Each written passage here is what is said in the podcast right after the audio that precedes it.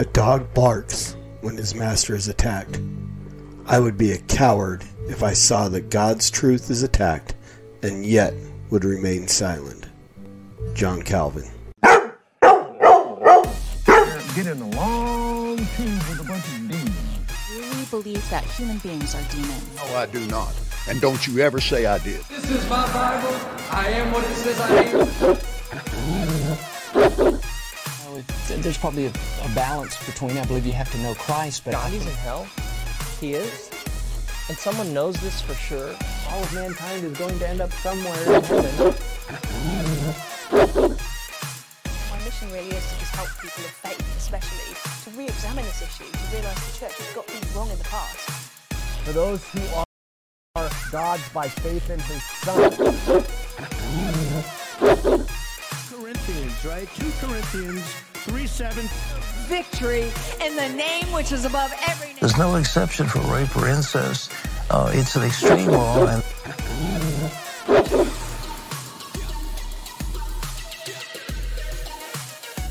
right now. Bones, ligaments, tendons, in Jesus' name. Get out here right now.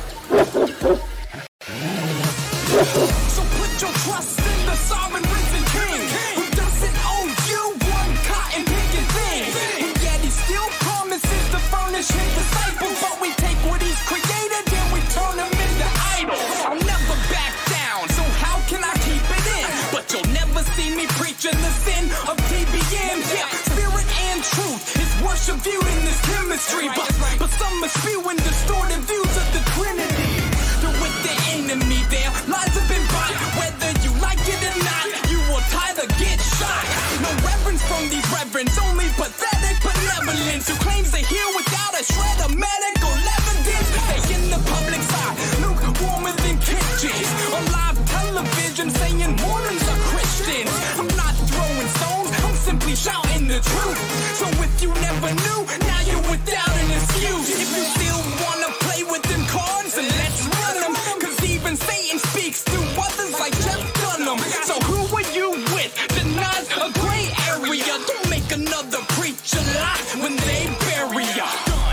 going to heaven and you know you ain't got no sin in your life.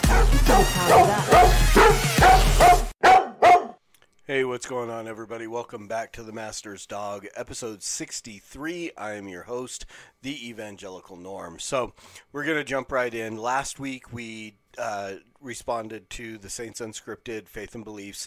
Uh, they were talking about the Book of Abraham, which I'm still shocked. I am, I really am. I'm amazed that they keep trying to defend this indefensible piece of evidence that just shows that the Mormon church is false. I mean, really, I mean, it's. I'm, I'm speechless with the fact that they would continue to try to do the, you know, apologetic acrobatics that is required, excuse me, to try to show that this book is still scriptural. So, last week David just kind of breezed over the the papyri and stuff like that, and then then he said today we're going to do another episode dealing specifically with the facsimiles, which is what I uh, pinpointed is the issue with the facsimiles. I mean, if there's no more papyri, we can't compare to what it is. Um, so um, it's kind of pointless argument. I mean, it's it's like arguing whether or not Epstein killed himself, right? The video's gone, all that other stuff is gone. I mean, it's it's it's word against word. So, but the facsimiles are here, and the facsimiles that were found in the uh, New York Museum, I think it was one of the New York Museum of History or something, uh, were actually the very papyri, the very facsimiles that Joseph Smith had, that he touched, that he looked at, and so to have those and be able to go, this is what he said they are, this is what the Egyptologists say they are, it's pretty cut, uh, cut and dry, right? But if it were that simple, we wouldn't have a show. So I'm going to go ahead and let David jump in here and do what he does. And, and literally, I mean, seriously, this is this is nothing more than uh, apologetic acrobatics is is what I call it. It's it is theology on a trapeze, and he's to do his best to show us what it is. So here we go. Here's David. Hey guys, in the last episode we talked about the relationship between Joseph Smith's Egyptian papyri and the Latter day Saint Book of Abraham. As promised in this episode, we're going to talk about the facsimiles included in the Book of Abraham. Let's see what we can find out.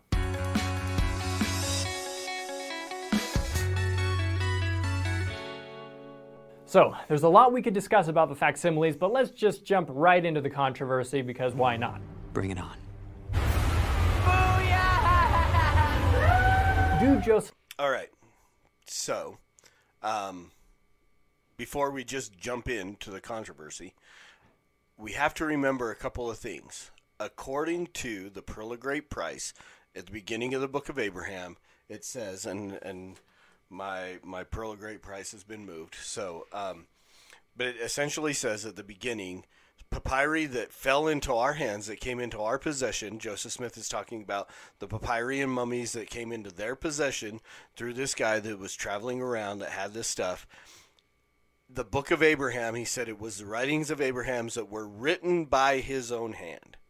Okay, this is key because if the papyri were insinuated to be written by his own hand, by Abraham's own hand, then it would bear logically bear bear truth that the facsimiles were drawn by Abraham's own hand. If all this stuff was supposed to be Abraham's writings, it would make sense that the facsimiles were drawn by Abraham as well. Would it not? It it doesn't differentiate and and again according to Joseph Smith, we'll get into it. The the facsimiles were all about Abraham. So it would make sense that they were written by Abraham, they were drawn by Abraham as well. That is a key point to remember when we look at this. So, we're going to let him continue. Joseph's interpretations of these Egyptian illustrations match those of modern Egyptologists? And the answer to that is, in general, no, they don't. For example, should be the end. That literally should be the end of this episode. It should be the end of the LDS Church. It should be the end of any credibility that Joseph Smith has in claiming to be a prophet of God.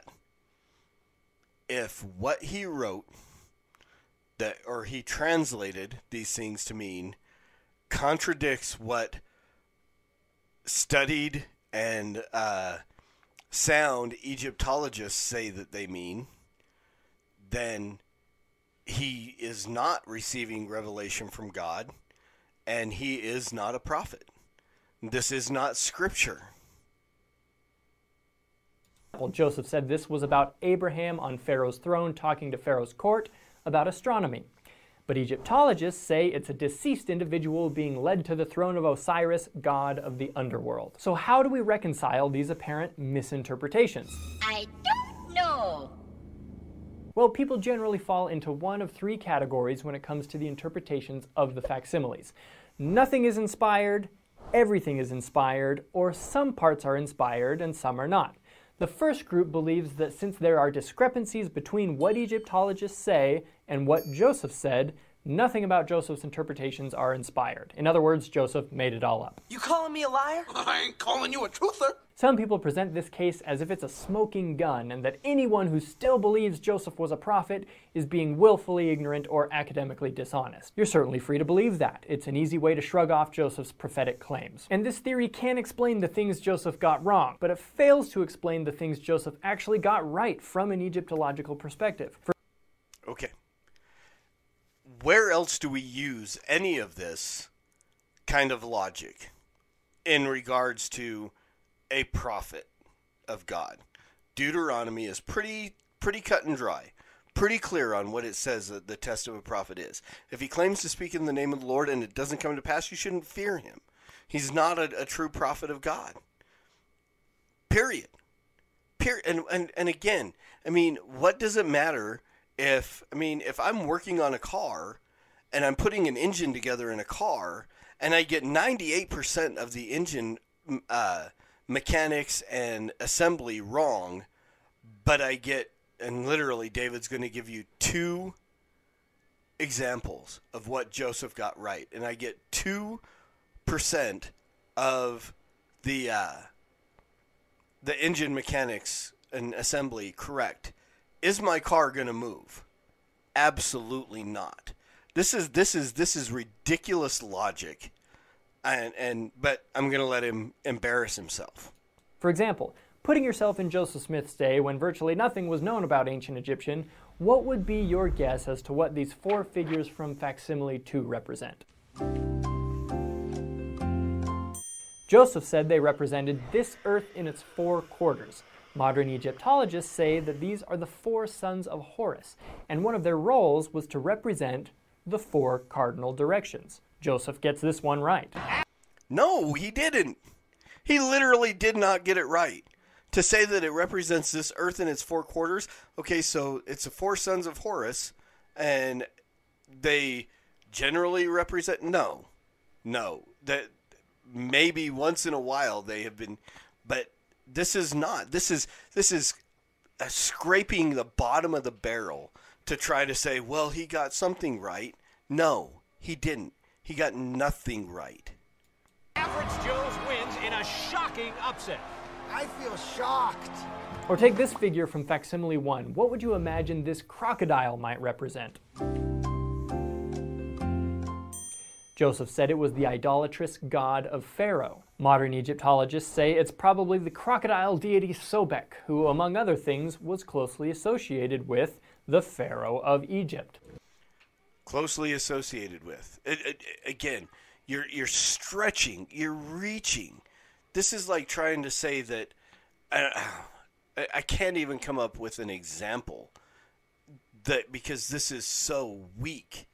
Again, it's it's. I mean, Nostradamus got things right. We don't consider him a, a, a well. When you stretch the imagination to say he got some things right, then then but we don't consider him a prophet. I mean, that's like you know Miss Cleo getting on the phone and telling me that um, you know you have a big decision to make today, and you know, and then you know it comes up to well, I had to choose between you know, steak and chicken. That was a really big decision, and trying to to plunge that into making the the prediction accurate.